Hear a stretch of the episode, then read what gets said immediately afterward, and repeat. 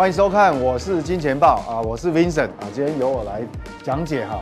来，各位看到这个画面哈，奥斯卡最佳股市奖哦，因为奥斯卡这个这个刚刚才颁完颁完这个奖哈，那今年我给他哎，这个我们给他多了一个奖项，最佳股市奖。好，那是得奖是谁？你知道吗？跟我们绝对有关系。得奖是这个中华民国的台股啊，台股为什么会这样讲呢？今年以来股市的绩效表现，各位看哈，台湾今年以来啊，到今天收盘哈，这个涨了十九个百分点啊，十九点一。第二名是什么呢？我告诉你，我们比美国还厉害。第二名是费半指数，涨了多少？十四点四。那道琼今年以来是涨十一点二个百分点。那我们看一下亚洲国家，亚洲国家也有很厉害的哦。除了台湾，呃，今年以来加权指数涨了十九趴。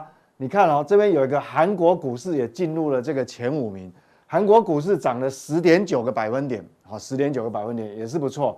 那过去各位最爱的纳斯达克指数呢，也是跟台湾关联度很大的。这一次反而今年以来反而没有那么的亮丽哈，纳斯达克只涨了八点八个百分点。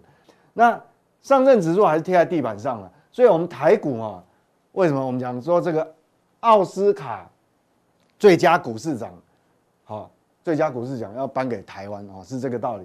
很多十九个百分点，所以为什么最近，呃，从上礼拜开始，因为上礼拜是呃上礼拜曾经创了一个非常大七千六百亿的这个这个大量哈天量，那所有的媒体开始要很多很多这个。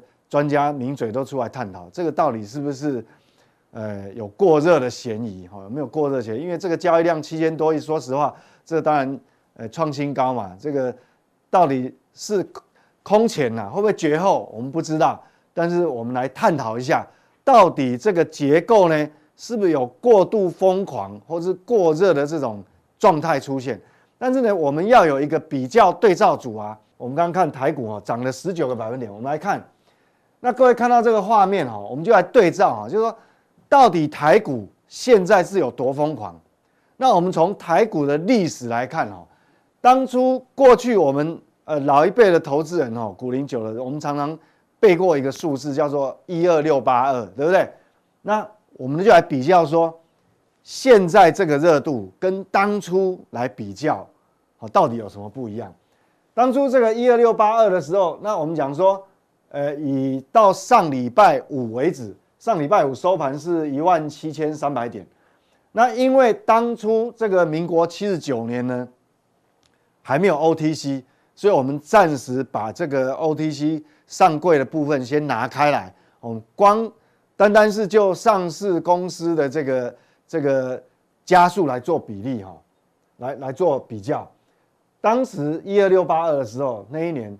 上市总共有一百九十九家公司，其实不多哦，好，这个不多，这个算很少了哈。那现在那时候，说实话，那时候也还没有所谓的什么台积电哦，好，还没有那些公司哈。那现在呢，到上礼拜为止，到上礼拜为止呢，这个总共上市公司挂牌有九百五十家，好，那。上柜，因为那时候还没开业，所以我们这个没有办法比较。那现在上柜是有七百八十六家。好，那我们看当初在这个一二六八二的高点，台股的总市值大约是多多少？那时候高点的市值大约是在八点一三六兆新台币。好，八点一三六兆。那这个到上礼拜为止，我们讲台股哈，台股到上礼拜为止，不包含柜买柜买的上柜的。公司哈不包含上柜 OTC，总共市值有多少？五十二点八三兆，好，五十二点八三兆，所以这个落差很大啊。当初这个一二六八二只有八兆而已哈，这个超过五十二兆。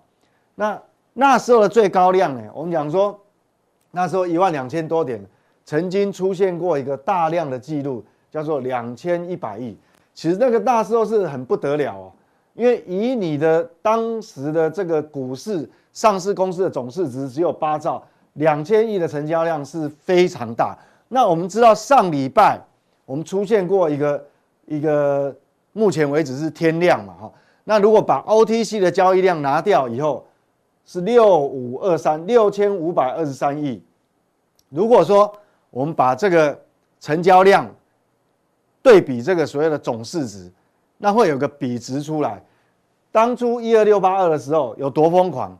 两千一百亿对照八兆的市值，一除呢，占了二点五八个百分点。这意思其实这个就等于是当天的周转率啦。整个市场一天啊，一天的这个周转率就二点五八个百分点。那上礼拜的大量呢，这个所谓的六千五百二十八亿呢，如果对比五十二点八三兆，那这样比值一算会多少？一点二三个百分点，好，一点二三个百分点。那当初是二点五八，所以现在的周转率呢？我们讲，因为这个市这个成交量比上市值，其实就等于一种周转率嘛，周转率的概念。现在的这个我们讲说感觉很疯狂，但是现在的这个周转率其实只有当年一二六八二的大约一半，有没有？二点五八，这个是一点二三，对不对？还不到一半，好，还不到一半。所以，我们讲说，到底有没有过热？我们从这样对照、量化对照一比，你就知道，其实，呃，热度是很热，但是有没有到疯狂？理论上应该是没有。那当时的这个大盘的本益比是多少？七十七倍。那目前呢，来到虽然已经来到一万七千三百点，那我们也看到，本益比才多少？才二十三倍。哎，为什么去年也是？去年第四季大部分都在二十二倍左右，二十一到二十二。那为什么已经涨到一万七千三了？好，到今天收盘都已经呃突破一万七千五，为什么还在二十三倍？主要就是说整体上市公司的获利动能，这个成长动能，好非常非常漂亮啊，成长动能非常大，所以把这个整个获利推上去之后，算出来本益比当然会比较低。所以你如果按照最后这两个数字。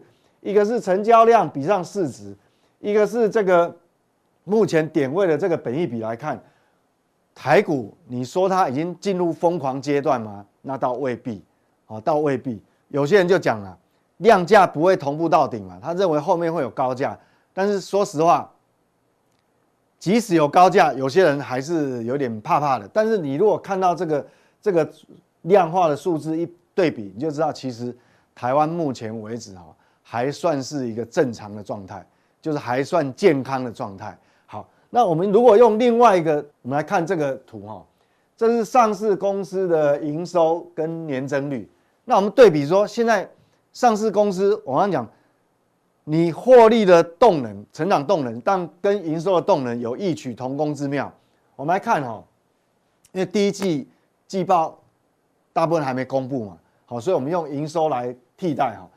那我们知道，三月整体上市公司的营收总共有三兆一千四百多亿，这个是哈，这个三兆事实上是非常非常非常高，因为过去来讲，超三兆以上的这个这个营收，它不会出现在三月份，哈，不会出现在三月份，因为不是一年里面最旺的旺季嘛。那我们可以看哦，黄色的这个柱状体是。上市公司的营收，好，那蓝色的曲线呢是它的年增率。那各位看到这个年增率，蓝色年增率是不是很陡峭的往上？从事实上从去年第四季开始哈，年增率就非常陡峭的往上往上翘哈。那当然，你可以说是跟机器有关系。我们不能讲，我们不能否认说去年机器比较低，但是如果你看到这个黄色的柱状体哈。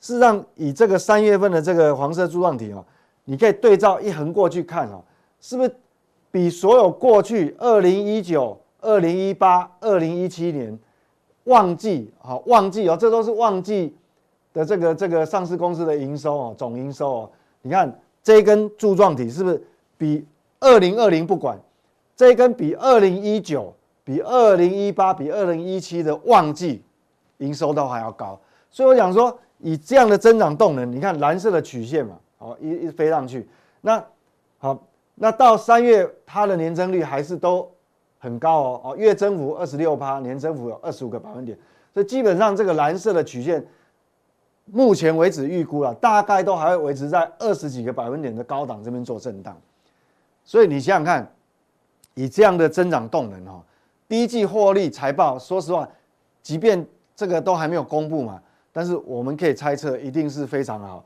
所以为什么说这个本益比哈，虽然已经涨到一万七千多点了，好，但是呢，它本益比并还。还没有特别的陡峭往上翻哦，为什么？因为你的获利动能还在往上跑哈，好，这个跟本益比的概念是有有点相同，这就是基本面托底的力量。那另外，我们再从那影响股价两大因素，一个是基本面，一个是资金资金的流动性，好，有这两大因素。那我们接下来就来看资金面，好，那资金资金的部分，我想上个礼拜。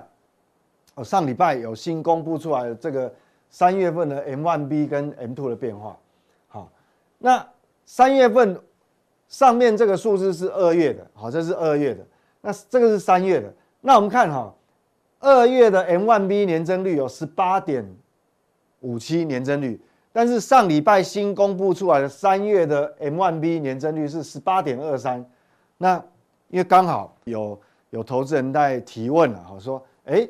那这 M1B 比上个月哦还要小幅下降，那到底要不要紧？那基本上哦，我很肯定的在这边回答各位，因为可能有些人还是会有这样的疑问，只差个零点几，我认为影响根本不大，它不影响它的惯性。各位看哦，过去哈要下来要要很陡峭的哈，很陡峭下来，那才会造成所谓的惯性改变，有没有？下来很陡峭，那这一次来讲，它只差个零点几。你看上个月二月份，二月份是十八年增率十八点五，那这个三月份的 M1B 年增率是十八点二，才差零点三，这十八还是很高的数字啊。那 M1B 一样哦，M1B 啊二月份是九点一二，好，那这个三月份是八点九，差零点二而已啊，所以基本上只差个零点几，我认为这个。并不影响惯性，不影响惯性哈。那毕竟十八都还是处在一个高水位。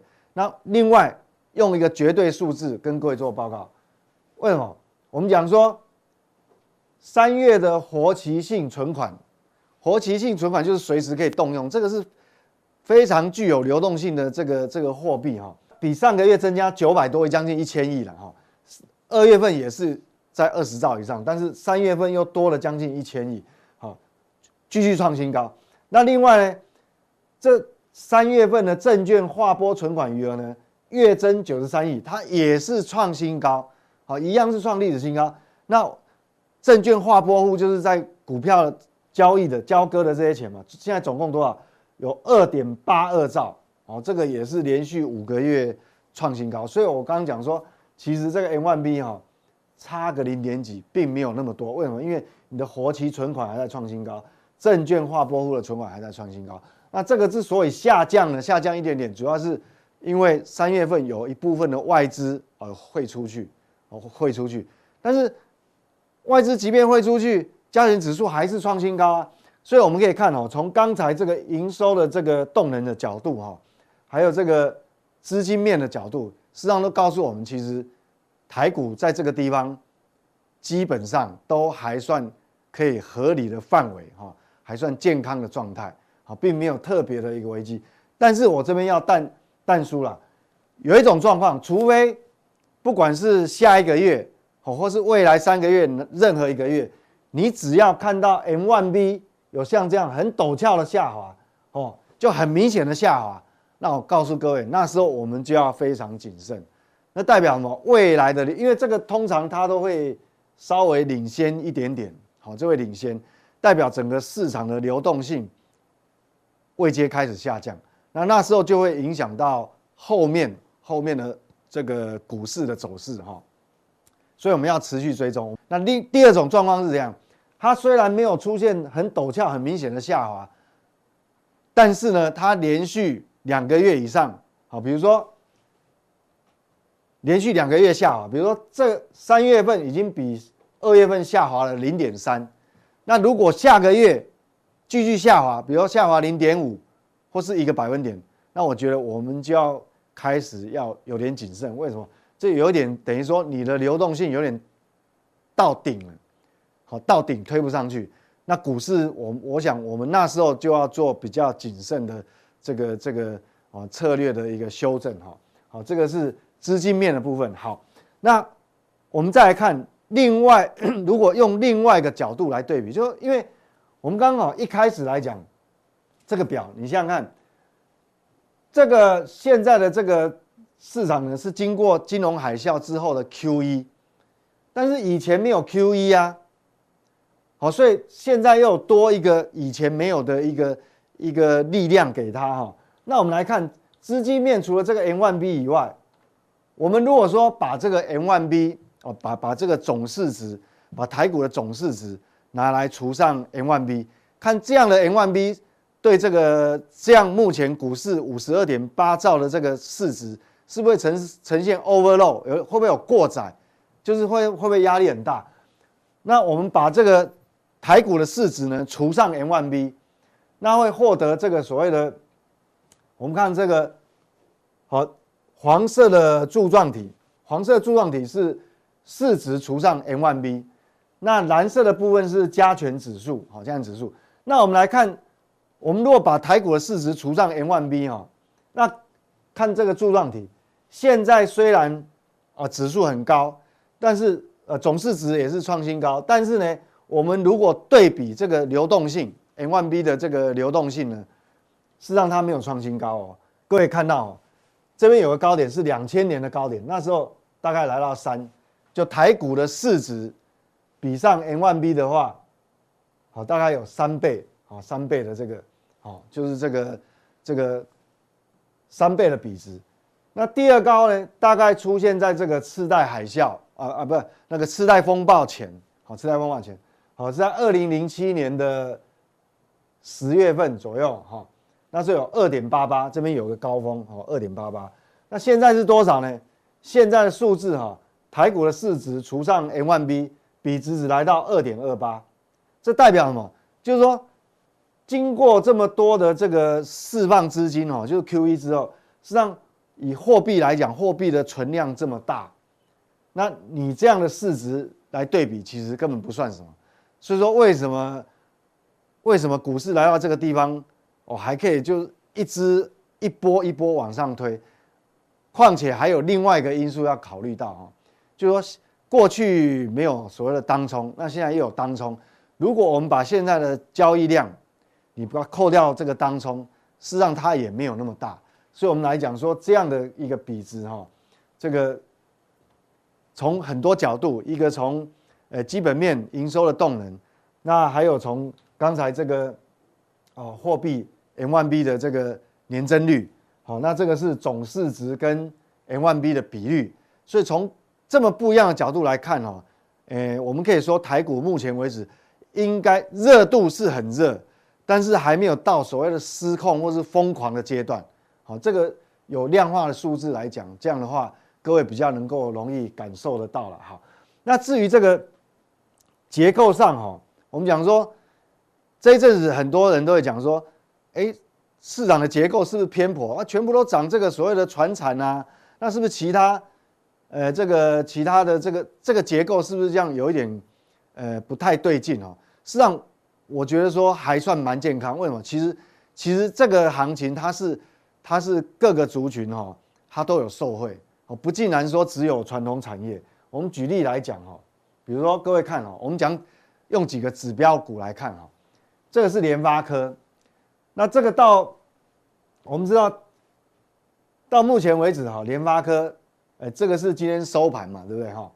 今天这个虽然有个十日线，但是我们很明显看到这个 K 线图，联发科是创波段新高，也是就是历史新高啊。所以事实上不是只有传产哦，这个资金的动能它会一直扩散开来，不是只有集中在。传统产业，这这个就是指标啊。那当这个指标股一动，你想想看，其他可以带动多少电子的次族群？好，所以这个很重要。这是联发科的例子。好，联发科已经创历史新高啊，也是波段新高。所以我们来看的话，其实它虽然不是那种非常陡峭的急涨啊，但是也是越垫越高啊。那所以基本上我觉得这个结构还算是健康，并不是说独厚哪一个族群。那我们再举半导体另外一个指标，比如说这个是联电，好，那这是联电的日 K 线，我们看到今天为止它也是创波段新高，好，所以这样来看的话，其实电子股里面还是会有很多指标股啊。好，尤其是今天像整个跟记忆体有关系的股票，哦，也是非常的这个强势哈，比比大盘还是强很多，所以这个还是有指标。那其他的这个几个重要族群的龙头呢，我们一一的来检视一下。比如说造纸今天也一样有指标啊，像正隆哦，这个也是创波段新高。那华指的话是最上游，好，那华指虽然啊还在。因为是涨多了，乖离大，所以现在陷入整理，但是它还是相对强势整理哦，它并没有回档很深哈。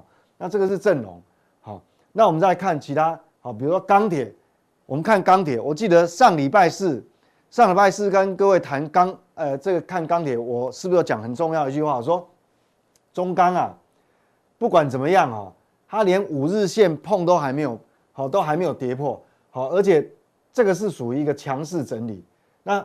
果不其然哦，中钢它今天就把上礼拜五的黑 K 好就把它吞掉，所以这个还是强势哦。所以基本上，所以基本上我上礼拜说这个我们不能只看一天哦，所以你不能就判他死刑。所以其实马上哦，活生生马上会验证给你看。所以这个东西其实我想哦，这个还有机会。为什么？因为刚刚讲嘛，这个基本面就是营收还有获利的这个成长动能，尤其是营收哦目。财报还没有公布，但是我们可以看到营收嘛，那营收的动能还是很强，所以这个我认为只要中钢还可以维持这种力道的走势存在的话，它可能会变成还是会震荡盘间哦，好变成是一个行进间整理。那所有的钢铁类股，我想行情不会就此不会就这样结束啊，不会就这样结束。好，那这个我们比也是举这个例子，比如说这是一样钢铁，新光钢。新光钢就已经啊，里面有其他族群已经开始创新高了哈。好，那这个是海运，好，这是航长隆海运。那长荣海运今天也是把昨上礼拜五的黑 K 就吞噬掉，这一样我们讲，只要你基本面够强，现在哈，自从上礼拜有一家这个研究单位把它的这个目标价调到一百元以上，这礼拜开始陆陆续续就有非常多家研究机构啊。啊，一样上修它的目标价到一百，那为什么敢这样评价呢？我想哈，现在各大法人机构的评估哈，大概平均值，跟各位报告，它第一季的 EPS 就研究单位的预估，第一季 EPS 大约是在六块钱，一个季度而已哦。那整年度来讲，大概是二字头二十块。所以为什么我们讲说这个哈？我想你说要它马上结束，我想可能。不见不尽然哦，这个基本面的力道还在。那散装更不用讲，散装今天像还是有很多个股在涨停板。那我们看阳明，阳明也是随时会创新高。好，所以我想说，这个股市你说有没有疯狂，有没有过热？我们从指标股的这些这些走势，比如说它爆完大量之后，它还是可以把把这个大量区给给这个好往上继续往上攻哦。我们像像这个中钢一样哈。好像是新光钢，我们回头看中钢，好，这个大量，我想，也许过两三天你会看到它做一个明显的突破。那这些股票呢，我想说，同样它有很重要的一个特点，就是什么？不管这几个指标，我们管不管是联发科啦、联电啦，哦，我们看联发科，它有共同点，就是营收都非常的漂亮。各位看，这是营收的表现，营收柱状体，我们很明显可以看到三月的营收，这是三月营收。是不是对比照以前是高出非常多啊？这也是创啊，这应该也是历史新高了哈。这个这个你往回，反正至少在近期的这个波段新高。好，这是联发科的营收。那我们再看，这是联电的营收有没有特别突出？有没有？即便你不管你去看中钢的营收，好，还是什么台玻的营收，哦，塑化类股那些龙头营收，就是说都呈现这种样子，所以。啊，航运也一样，所以我们讲说这一波的这个行情哦，你说它热是很热，但是有没有疯狂？我不认为它已经到疯狂的地步。为什么？它是有按照基本面在走。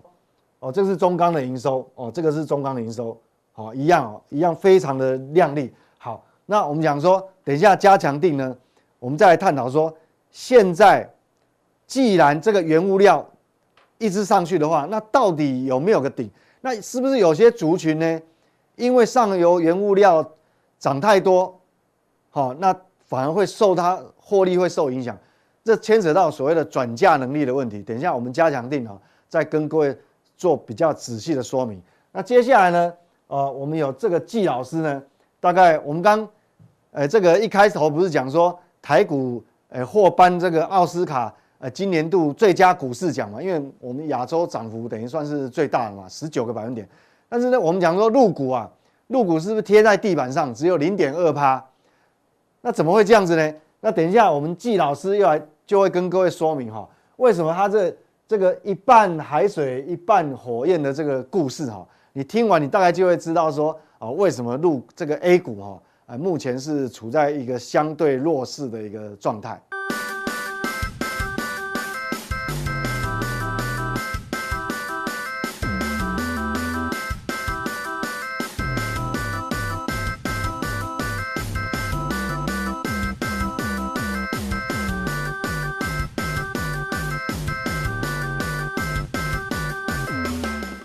各位投资朋友，大家好，我是杰老师啊，很开心在这边又跟投资朋友见面了。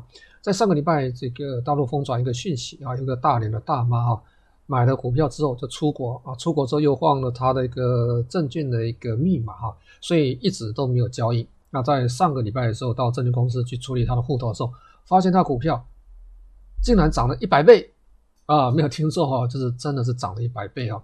那这个是一个幸存者偏误的一个问题啊。正好他买到一家公司，这家公司是个好公司，而且他在低价的时候进场，零八年哈，那他长期持有，因为忘了股票的账号，所以没有在这边短线进出。再过来很重要，这家公司这家公司有成长啊，有成长。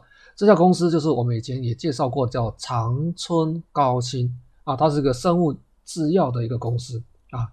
那长期来看的话，这家公司其实在之前是默默无名啊。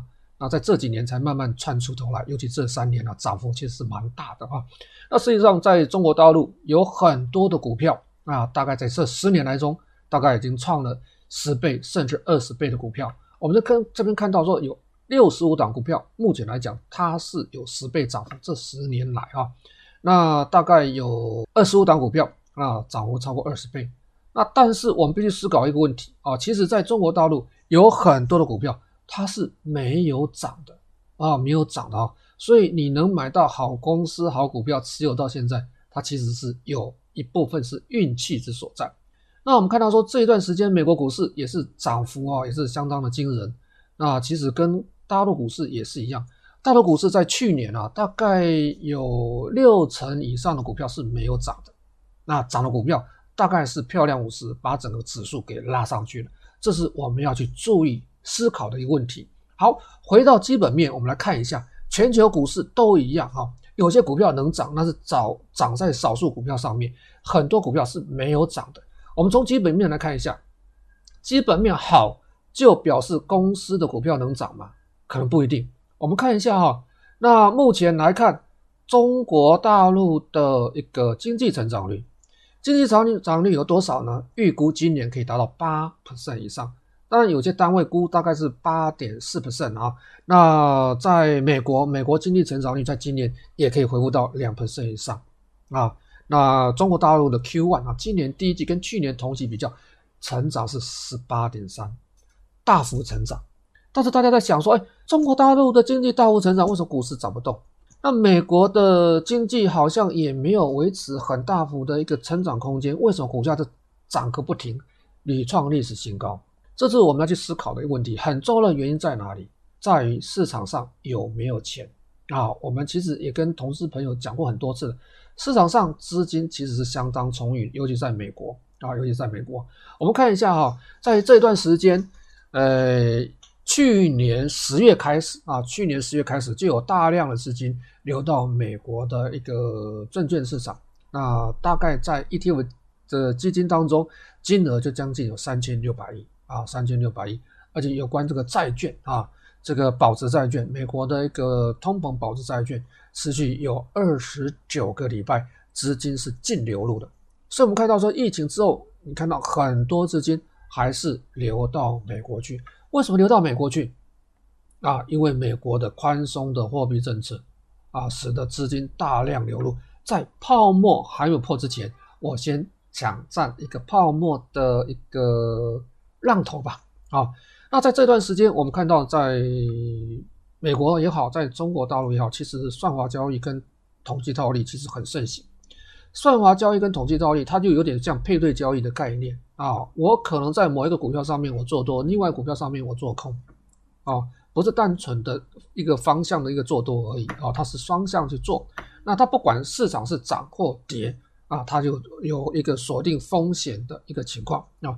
在这个情况之下呢，市场上投资人、散户，我讲投资人是散户，一般散户又有所谓的追涨的特性。基本面真的不好，我们从去年就讲说，哎，基本面不好，但是技术面、资金面其实偏多的啊，偏多情况之下。市场上，我们刚才讲过，市场投资人喜欢追逐强势或是涨势的股票，所以目前来看的话，其实遇小不易。那我们要必须必须要观察，观察什么？观察到 QE 什么时候会缩手其实是说什么什么时候缩手？其实市场上有很多种的一个讨论。那有人说今年二季末啊，这个三季初就会这个缩手。那有人认为说可能要到明年啊 QE 才会缩手。但是我们思考一下。光在这一两年时间，美国发行的货币到底大不大、多不多？实际上很惊人的。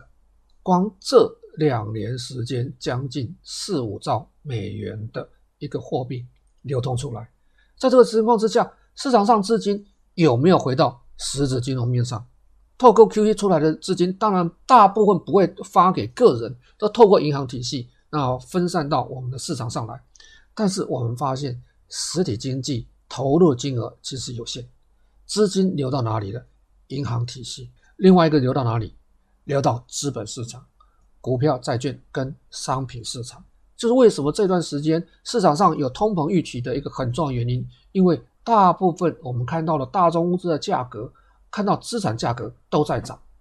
好，包括什么？包括我们这段时间看到什么？美国的融资，融资余额，哎。美国也是会用杠杆的啊，投资也是用杠杆啊，融资余额创历史新高。你看看科技泡沫化跟零七零八年次贷风暴的时候，那一段时间的融资余额，现在比那时候几乎多了一倍。市场上很多年轻人，这个闲闲营营不待机啊，闲闲没事做。那在这情况之下呢，他拿到政府补贴的资金做什么？买股票。除了买股票之外，还做什么？做杠杆。法人可以做配对。做统计交易啊，这个套利啊，统计套利，但是一般散户只能短时间的做多或做空，或是用所谓的期权或者期货啊，变相去做杠杆。在这个情况之下，其实一有风吹草动，它的风险其实是很大的啊，这是我们要去思考的一个问题啊。另外，我们再看一下啊，其实不是只有这个美国，包括所谓的日本啊，其实也是一直在印钞票，全世界都在印钞票。那所以我们看到说。呃，有一些新兴市场，它已经开始提前升息，预防说美国未来的升息的周期。那我们说，美国财政部长鲍威尔为什么对通货膨胀有恃无恐？很重要，他认为说通货紧缩比通货膨胀更可怕。美国已经进入将近十年的通货紧缩的循环，那并不是实质通货紧缩，只是消费衰减啊。那另外来讲哈。这个鲍威尔认为说，目前美国还没有通货膨胀，还不存在通货膨胀的压力。虽然我们看到，如果你打电话问美国的朋友，你会发现说，物价涨得其实很离谱了，真的很离谱了，是我们可能没有办法消费得起的啊。那再过来，我们说，包括认为说，美国就算现在出现通货膨胀，也在可控的范围之内，所以它是有恃无恐。最重要的，就算美国真正出现通货膨胀了。他也会拉全世界一起垫背，也就是全世界要为美国买单。那我们看到这个图形是美国跟日本哦，在这一段时间它的一个货币发行的状况。我们看货币都是超发的。右边这个图形看到的所谓的日本啊、日本它的一个 M1 还包括了它的一个无风险利率，美国无风险利率啊，债券利率几乎是零啊。另外很重要就是说它的就业人口啊，就业人口其实目前来讲啊，因为它美国老龄化，哎，日本老龄化的一个社会其实其实相当严重啊，它的一个就业人口其实一直在衰减当中。美国现在也慢慢步入这个状况，包括台湾，包括中国大陆都有这样子的一个迹象产生。看到左边这个图，我们发现说，哎，美国它的一个市场的无风险利率趋近于零啊，趋近于零哈。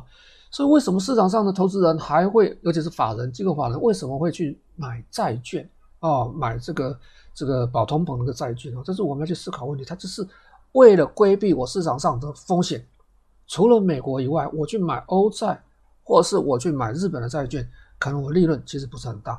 中国的债券市场在这一段时间才刚刚开放，所以资金还没有办法大幅度的一个涌入到中国大陆的市场，那就是我们去观察这个现象啊。所以美国老龄化的社会也即将来临，在这个情况之下，它的就业人口其实怎么样，一直在往下往下掉啊，会不会形成所谓的一个负的一个成长的状况？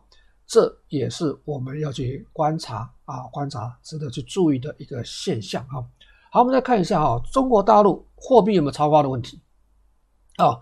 大家认为说，哎，中国大陆杠杆其实很高。那中国大陆的杠杆最主要是在房地产上面啊，资金都到房地产上面了。但是我们看到说，中国大陆这几年来它的货币供给其实是很稳定的。在这一次的这个所谓的疫情的时候，中国大陆并没有超发货币。我们看一下这边有一个 M 零啊，M 零是流动现金，流动现金通常在每年。过年前的时候，哈，货币会超发；过完年的时候，资金再回收。我们看到今年的时候，资金并没有超发现象，也就是说，市场上的资金它并不是大水漫灌。市场上政策上希望引导资金从这个房地产上面引导到所谓资本市场上，所以房地产首购、第第二次购屋都有限制，这些限制都出台了。好，那可能这个房地产的转折。虽然有些地方啊，听说房地产价格还在创新高，但是转折点这一次是比较逼近现实啊，这是我们要去观察一个现象。货币并没有超发，也就是说这段时间很多资金在市场股市涨多情况之下，他选择怎么样？选择退场观望。这段时间涨的股票，我们刚才提到过，百分之六十股票，百分之六十几的股票是没有涨的，百分之二十三十不是股票小幅涨。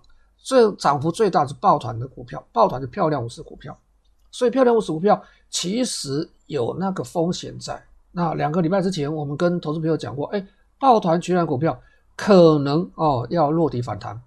那这边我必须跟投资朋友讲说，大部分、绝大部分的抱团的股票只是一个反弹行情。从评估估价的方面来观察，啊，就估值角度来观察，其实这些抱团取暖股票。都还在相对的高点，都还很高价，所以你尽量不要去碰。现在只是反弹，到目前为止，它的反弹还在继续。个别股票，少数极少数股票可以创新高，大部分的股票其实到颈线位置大概就上不去了啊，这是我们要去注意这个现象。那资金转到哪里去？我在这学期有两班啊，教他们做股票投资模拟交易。啊，报酬率最好的有四十几%，其他的几乎都赚钱。那报酬率比较靠前的，大概都是二十几%的一个报酬率。那我告诉他们说，这段时间你要避开什么？避开这抱团取暖股票。如果是看两三个月短期绩效，我们要找到什么？股本最小的、股价最低的，还有蓝筹股。当然，我们做投资，我们不能这么做哦。那么学生做模拟交易可以这么做，我们不能这么做。我们看到资金是撤出什么？撤出高估值的这个所谓的抱团的的股票，这个所谓的漂亮五十股票，配置低估值。低估值的股票包括银行股啊，包括一些内需的龙头，我们介绍过好几次，包括周期性的股票啊，就是我们的景气循环股。所以在这一段时间，你要去做投资的话啊，你可以配置在这些股票上面，其他股票你可以波反弹啊，可以做短线操作，但是你要知道它的风险其实蛮大的哈。好，回到刚才我们说过，这个大陆股市其实有很多股票，其实在这一两年是没有涨。从这个表我们就很明显的看出来，在二零一九年一月四号，啊，陆股开始创了历史的，哎，创了这一波低点，开始反弹。落底反弹以来，那一段时间到现在有三千五百多档股票，三千五百多档股票，目前来讲大概有四十七 percent，哦，四十七 percent 涨幅没有超过二十，有一半股票涨幅不超过二十 percent，甚至有些股票有一千六百多档股票，其实是什么？是下跌的。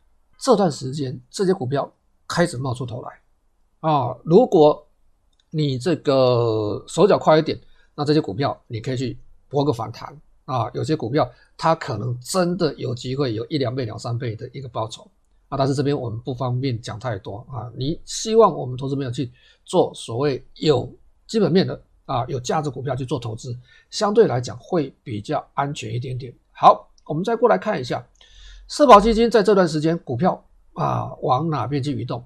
社保基金呢、就是我们类似台湾的劳退啊，劳退。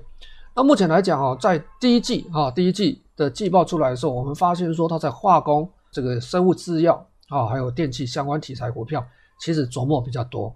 你要记得一件事情啊，这些社保基金大部分持股是长线投资的。这一段时间，大概有一点零七兆的这个社保的养老金到账。也就是将近一兆的资金在这一段时间陆陆续续会进场，啊，这是社保基金，不包括外资，不包括我们看到的所谓的 QF 啊，不包括我们看到的所谓的一个私募基金或者一般的基金，啊，这是我们要去思考的。那这个大量资金他会买什么股票？他现在是买低估值的啊，我强调他会买低估值的啊，所以低估值股票其实会慢慢的冒出头来。另外看看北向资金啊，北向资金就是透过深沪港通，那持有这个 A 股啊，包括上海、深圳股票。我们看持有时间一年时间，买最多的是什么？富时罗素概念股啊。再过来什么？融资融券的 MSCI，还有标普，都是什么？都是我们说市场上有三大指数编制公司都把 A 股纳入它的采样，所以资金都涌入这些采样的股票当中。这些采样股票有很多以前是在什么抱团的股票，刚才讲过了哈，抱团股票漂亮五十。那这段时间这些股票稍稍有退退烧的现象，嗯，QV 在这段时间大概有两个月啊，外资在这段时间啊，大概有两个月稍稍有做卖出或是稍稍接手会减缓，哦，这是很正常，然后会涨多的嘛，它在换股，换股的情况之下，这牛熊转换的时的过程其实是很痛苦的啊。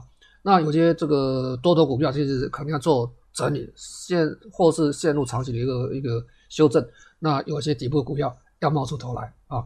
好，那我们看一下啊，这个是北向资金啊增持一个季度，就是第一季，今年第一季，我们看到还是什么？还是富时啊，还是融资融券，还是 MSCI 啊？哦，还是这些重要的我们说所谓的三大指数编制公司它的一个成分股啊。长期来看，这些股票你可以注意。那只是这些股票当中，它有做修正啊，它有做修正，就是持股方向的修正。好，再过来我们看一下哈、哦，如果短时间持有一个月呢，其实它现在转到什么地方？哎，第二个是什么？银行体系耶，医疗制药，医疗制药在这段时间因为疫情好发啊，又出现了一个高峰，所以资金有慢慢转过来了。还有一些什么电子零组件啊，还有什么化工，刚才讲到化工产业。所以这些股票其实是我们可以循着这个脚步慢慢去做布局的。那再过来我们看一下哈、哦，除了这这些标的之外，那还有 QF 呢？跟机构法人呢？机构法人我们主要是讲所谓基金公司跟所谓的私募基金，这些法人他的资金又流向哪个地方去？跟着法人的脚步，他持股时间虽然周期长，但是筹码在法人安定的手上。再大利空不容易跌，如果筹码是在散户手上，再大的利多不容易涨。我们要从这方面稍微去思考一下。我们休息一下，等下来加强定，我们再跟投资朋友分享。谢谢。